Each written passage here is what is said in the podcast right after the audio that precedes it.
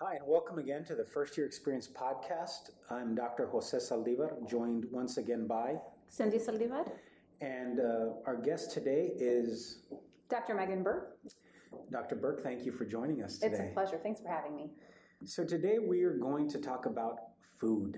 I think uh, it's one of my favorite four letter words. Um, I, I, always, I, I grew up in a I grew up with my grandmother, and my grandmother spoke Spanish, and I always tell my students, I didn't speak any Spanish. The little Spanish that I knew at, at the time was food. It was all food related. So I could speak to my grandmother about food in Spanish and nothing else. So, you know, food, I think we have this unique connection, certainly cultural and familial kind of thing. But today I, I invited Dr. Burke to join us today because as a faculty member, I received an email um, from the food pantry. So the university, those of you who are familiar with UTRGV are, should know, and if you don't, I, uh, I'd, I'd, hope you, you do after this podcast, that we have a food pantry on campus. Uh, I'd learned about the food pantry a couple years ago, I think, when it started, but I wasn't aware of the need for food for our students. And about two years ago, I had a student in my class and just very openly, kind of towards the end of class, said that he didn't think he was going to have any food for the week. He was living in an apartment off campus. He was living with his brother, and neither one of them was working. Their financial aid had run out, uh, the additional monies they'd gotten. And the student came to my office afterwards. Uh, I gave the student some money to, so that he could buy some food. But I began to wonder how how serious, how prevalent of a, of a problem or an issue is this, and how do we get how did we get here? You know, I, have been a faculty member with UTRGV and prior to that with UTPA since 2002. And it, this was at least, and, and maybe I was naive to it, maybe I just didn't hear it, but this was the first time a student came to me and openly admitted to not having access to food. How do how do we get here?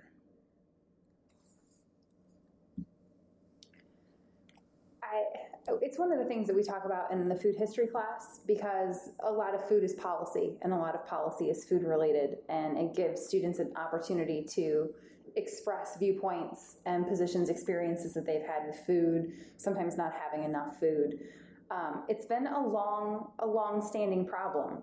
Um, you can go back through at least us history and find a substantial uh, subsection of the population who is underfed. So we're not talking about people with completely empty cupboards, but we are talking about people who go to bed hungry, uh, children who go to bed hungry, especially um, children who come to school hungry and become kind of accustomed to that.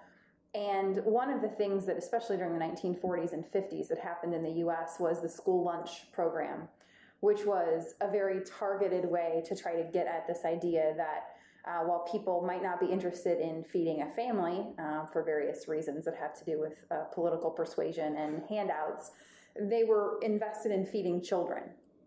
And so that program, although it's ebbed and flowed over time, it's something that can help compensate for hunger in households.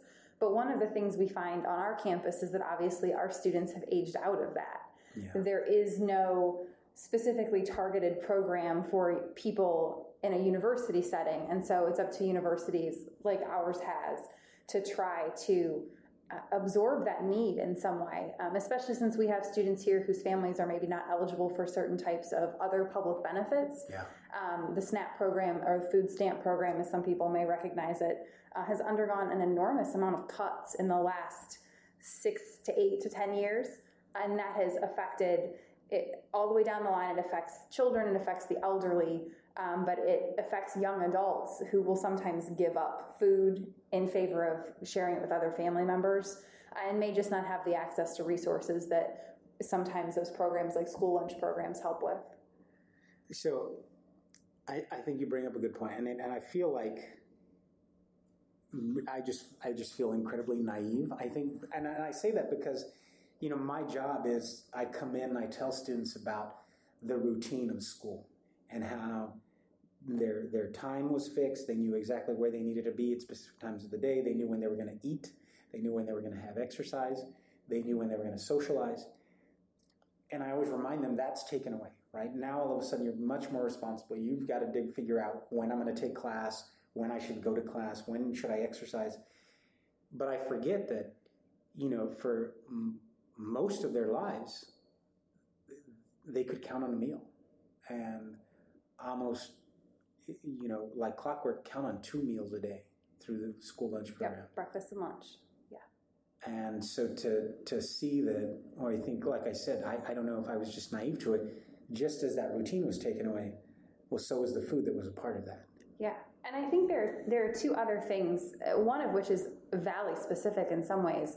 We are surrounded by food, and we are surrounded by healthy food. The valley is a producer of things like cabbage and broccoli and citrus, things that are good for us. But those things also tend to be more expensive. The food subsidy program in the United States has long been designed to subsidize and make cheaper things that are not healthy for us. So the federal subsidies program tackles things like soy and corn. And so sometimes we find people, and this is true of students, especially as they're trying to figure out nutritional boundaries, it's really difficult because the most affordable food is also some of the food that is the least nutritious, Mm. but that also means it's the least filling. Yeah. So you might be getting something to eat. It might be carb heavy because that's cheap. It might be sugar heavy because that's cheaper. And you might also not have the tools to do cooking. Cooking tends to equal healthier food. Uh, we can do things like fry an egg. You know, eggs are fairly cheap, but you have to have the means to cook the egg. Yeah. And that's a part of it that gets left out too is that if I don't have the means at home, if I'm living in my car, which I know some of our students do for periods of time during the school year, there's no way to fix a fresh vegetable. There's no way to fix an egg that has protein and will help you feel full. There is only a way to get these kind of cheaper food products that also tend to be less healthy. So, um, I, you know, when you told the story about the student not having any food, I've had a couple students over my time here, um, and it came up again last year. We had somebody who uh, happened to grab a bag. It was a student who grabbed a full bag of chips after an office event. And somebody kind of commented, like, ah, you know, I, that was sort of rude. And I stopped them and I said, oh, no, no, no. I've had that student in class. I know full well that that student doesn't get enough to eat. So you're going to let that bag of chips go, and we're not going to have this conversation anymore because that may be somebody's, you know, next couple of days. That's really all they're getting. So it's odd to be surrounded by the bounty that the valley produces. You know, we've got students whose family members are working in those fields. Some of our students worked in those fields. Yeah. And it, it's hard to make the connection between what's affordable and what I can fix and what we grow locally. It's, Yeah. it's a tough it's a tough thing to try to rationalize and kind of wrap our heads around, I think.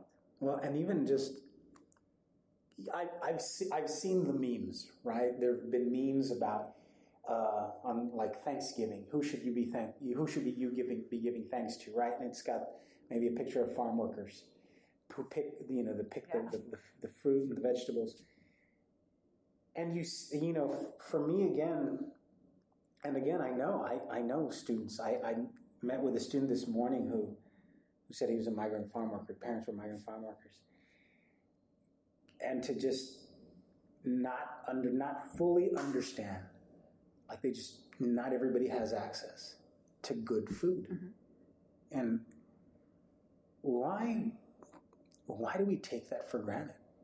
Like how how do we get to this point where I think we just take it for granted that everybody has access, especially here in the valley?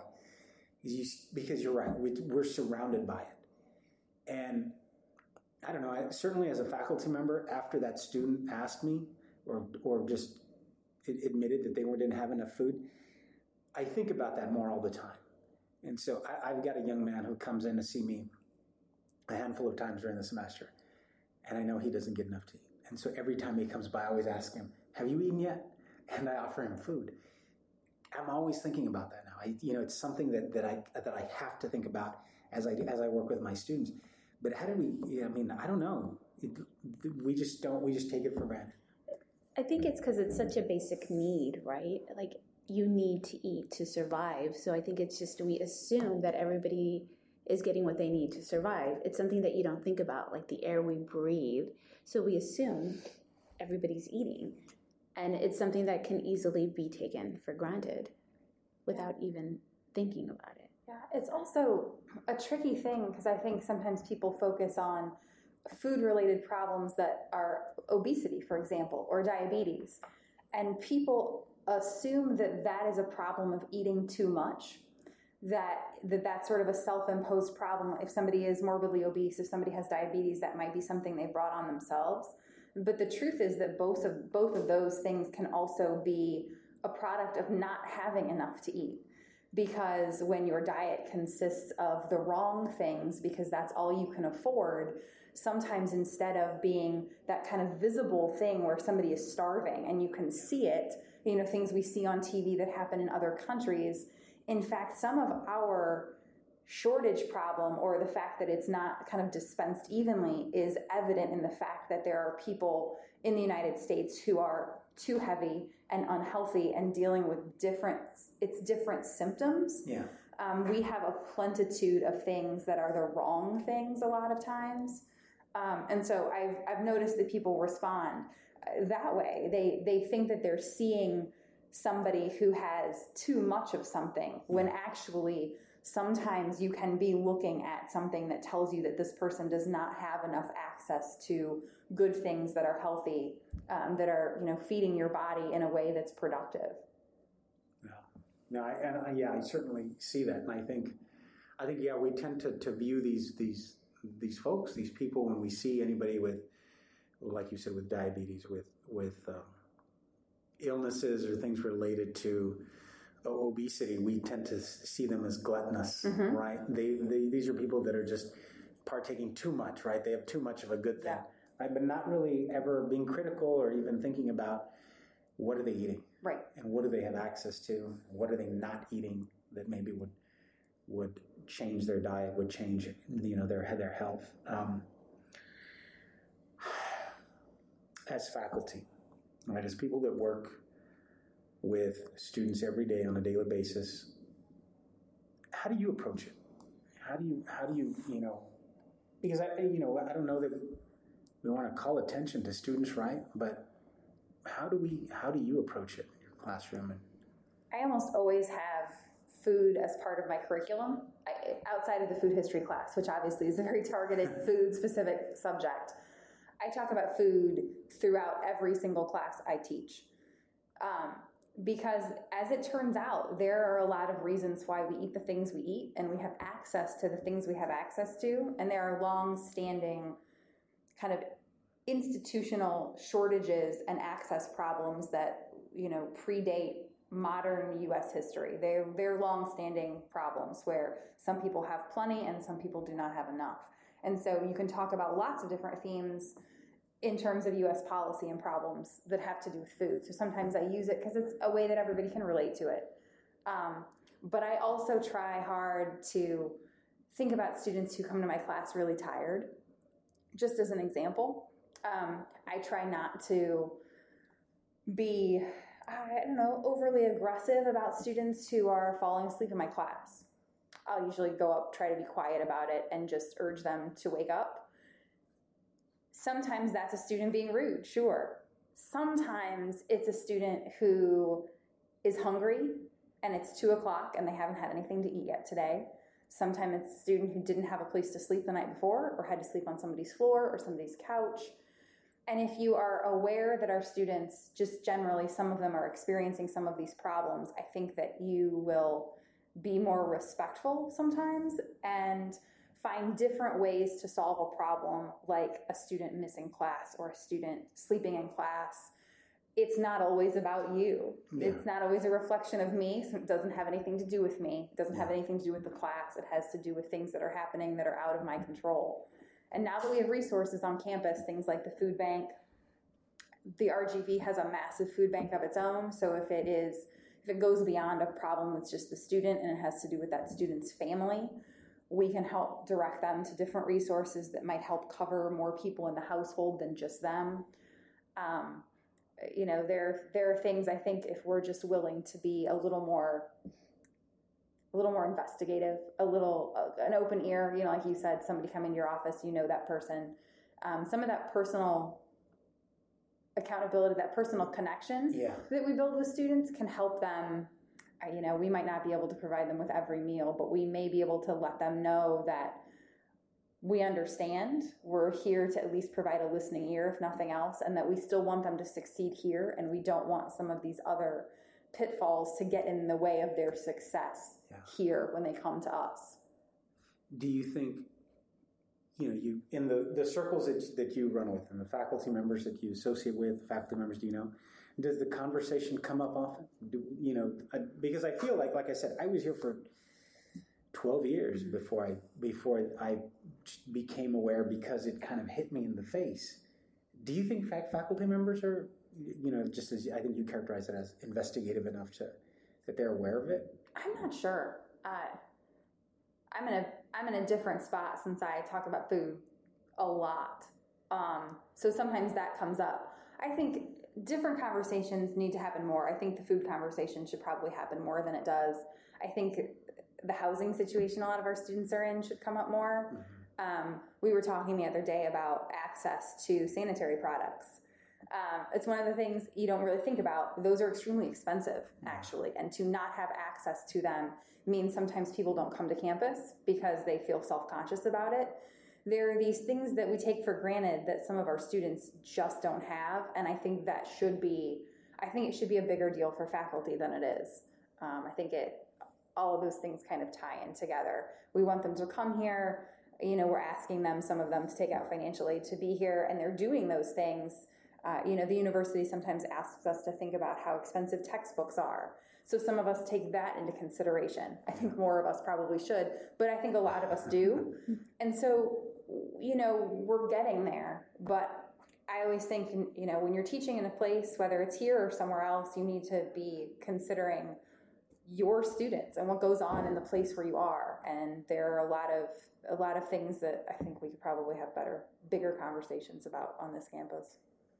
Yeah, no, I, I certainly agree. I think students would would be happy knowing that at least faculty members, I think, think about it. That Yeah. there there are faculty members that are aware and think about these things. I think um, the food pantry, I think, is is a, is definitely a wonderful resource, and maybe it was a long time coming, but Yeah. I'm glad to see that on campus. Um, Yeah, and you know, we never want to we never want to broach somebody's privacy in a way that feels intrusive to them or feels like this faculty member knows way more about me than I wish they would. So you know, you want to you want to give people that space. They're adults. Uh, You know, not all you know. Most faculty are not trained in any counseling capacity. yeah, Um, so a lot of people try hard or they want to try hard, but they also uh, they want to provide students with enough room that they don't feel like an invasion of of their own space. And food is a really personal thing. yeah, It's it, it- you know it's it's something most people you know. It used to be people ate at home all the time. You know, we eat out a lot now. Um, we, eat in our cars. You know, we eat on a bench out in front of this building. But you know, food is is personal. Food choices that people make are personal yeah. and not having enough food is extremely personal. Yeah. So uh, I think it's you know it's a, that's a tough bridge to cross with somebody that you may not know particularly well. Yeah. Wow. So a lot to consider, right? We've got our students. We want to do our do the best that we can for our students, and and you know, I think as part of our teaching, it's it's kind of also just trying to be aware of some of those the issues that they might be dealing with that, that maybe doesn't allow them to fully participate in our class, but also it's that fine line of not not being so intrusive that you know we we we cross that line of, of that personal space, the things that are incredibly personal to them, um, and so it's difficult. It, it is a difficult, I think, act to to be that attentive faculty member who's kind of aware of, what your students are going through and aware of your students' needs, but then also respecting those, you know, that space. Um, and I know institutionally we kind of have to think about that, but but I'm glad that that we do have that food pantry. Uh, Cynthia, do you want to add anything? Is there anything else that you want to? I guess um, where can a student find the food pantry if they are listening and would like to utilize those resources? So I, I know where it was previously. You know, things have moved around a lot. We're in the last year or so, things have moved considerably, but the last time I heard, um, the food pantry is in the building, which at UTPA we used to consider the student services building, but it's this one right next door. I think it's still there. Yeah, I think it's the university yeah, center. university- University floor. Center. The yes. first floor. Yes. Yep. Okay. So- And on the Brownsville campus, it's in Cortez Hall. So we have food pantry both, Yes, camp- yes, both both campuses. campuses. Good. Mhm. Good. Yeah, Okay. and students should also be aware. I don't know if it will happen. You know, right now we're not in a growing season because it's still so hot. It, you know, it's September. But as as the valley gets into production mode, in the last couple of years, there have been some student groups who have used the university gardens that are on the Edinburg campus. They've used some of those plots to grow food that they sell on campus for affordable prices. So you can get things like carrots and kohlrabi and kale. Um, and they'll even give you suggestions on how to make things. Uh, you know, kale is one of those things people are constantly trying to figure out what they're supposed to do with it. um, so, and you're always a quick Google away, by the way, from recipes that will work for food. And sometimes you can just do it if you have a single pan. It doesn't need to be fancy, but you can um, make some basic things at home. And so, if you look for the campus farmers market um, on Edinburg, they used to do it on Wednesday nights. I don't know what they'll do this year, but once things start growing, late fall, early spring, um, you can look for that as well. And if we've got students on benefits of any kind, if they have SNAP card, if they have the Texas EBT card, um, local farmers markets will take those. So you can use those cards for things at the farmers market that are fresh instead of feeling like you have to use them for uh, maybe packaged foods at grocery stores or convenience stores. So it gives you a little bit more flexibility. Um, so if you have any of those benefits, you can think about kind of planning ways to maybe use those for some things that will be healthy, uh, maybe a little more filling as well. Um, so those those regulations and things change a lot. Mhm. Um, those federal programs are always moving and shifting, and it can be kind of hard to stay on top of uh, what's allowable in WIC, for example, Yeah. versus what's permitted by the state of Texas. And so, as those changes take place, sometimes they are beneficial for folks to kind of stay on top of that a little bit.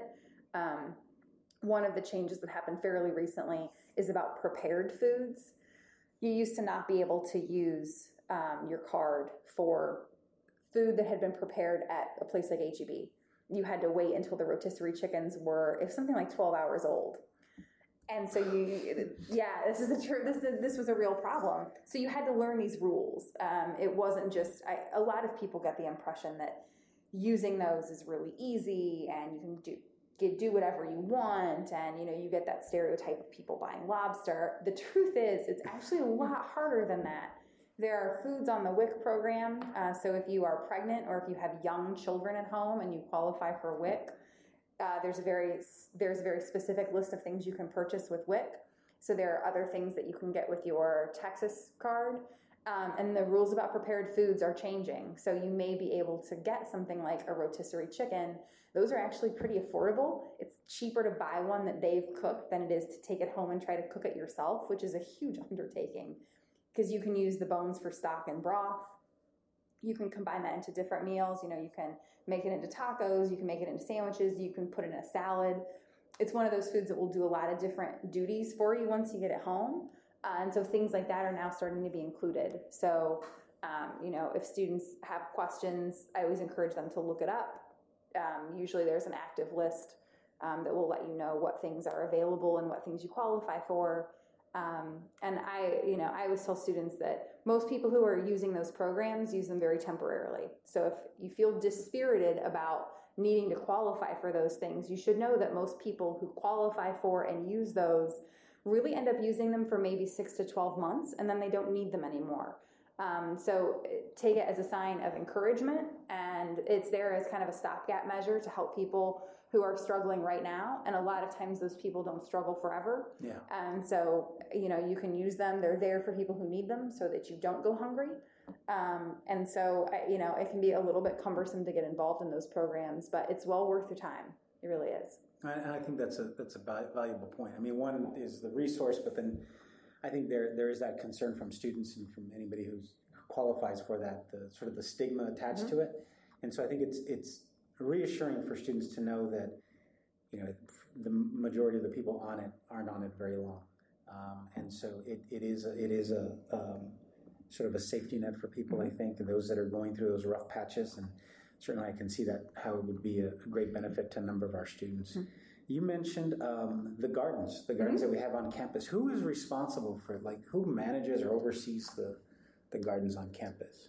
So those are run out of um, one of the science programs. The there's a new program um, that is about agriculture and sustainability, and that is their space. But part of the deal was that if if that space was created, some of it also was essentially flex space so that student organizations um, and, and actually students in general, um, it's not all experimental. So while some of the university garden is being used for research work, mm-hmm. um, you know, things that affect the valley like insects and drought, like, you know, we're experiencing right now, obviously some of those are for that purpose, but some of it was intended to be general use. Um, so you can run through. Um, I would I would tell them to contact Dr. Alex Racelis, um, he's my sort of contact person for the garden. And Alex, if you hear this and you are not the contact person anymore, just holler at me. Um, but he's he's the person that I associate with the gardens here on this campus, and there's a, a whole program kind of dedicated to using that as part of their research space. Um, so that's where some of the farmers market produce has been grown the last couple of school years. Awesome, thank you. Wow, was not aware of that. Um, wow, well, I appreciate the time. I appreciate you coming in and joining us as we talk about food. Um, I don't have any other questions. I don't know, Cynthia, do you have any other questions? Um, Dr. Burke, any final thoughts, comments, or anything before we sign off? I, I want to thank you for for the topic, especially. I mean, I'm delighted to be able to talk about it, but I think it's really great that you picked this as one of the topics for this first year podcast because I know, you know we throw a lot at students, especially the first year. There's a lot to learn. There are a lot of new kind of tricks of the trade, and like you said, there are a lot of new freedoms that come with being a college student. Um, but we have resources here that are designed to help and faculty should always be a resource for you. That's part of the job it's part of the gig. And if you need something and you ask a faculty member and you don't get the help that you need pick somebody else and try that person next and work your way through your schedule um, and always know that while i think a lot of faculty today you know we make kind of being here look easy and everybody has hit a certain level of success once you're teaching on a college campus. But a lot of people who work here uh, have been in, uh, you know, similar straits sometimes. We've got people who worked multiple jobs during graduate school, and we have people who are carrying a lot of student loan debt, for example, um, to earn their degrees. So, uh, a lot of folks you might run into uh, who are here who may look like they have it all together have been where you are um, and might be able to find some common ground with you. So make sure you use all of the resources that are at your disposal. Well, thank you. I couldn't have said it any better myself. Um, that concludes this this episode of the First Year Experience podcast. Um, join us next week as we tackle another uh, another topic um, for for our students out there. Uh, we'll see you next time.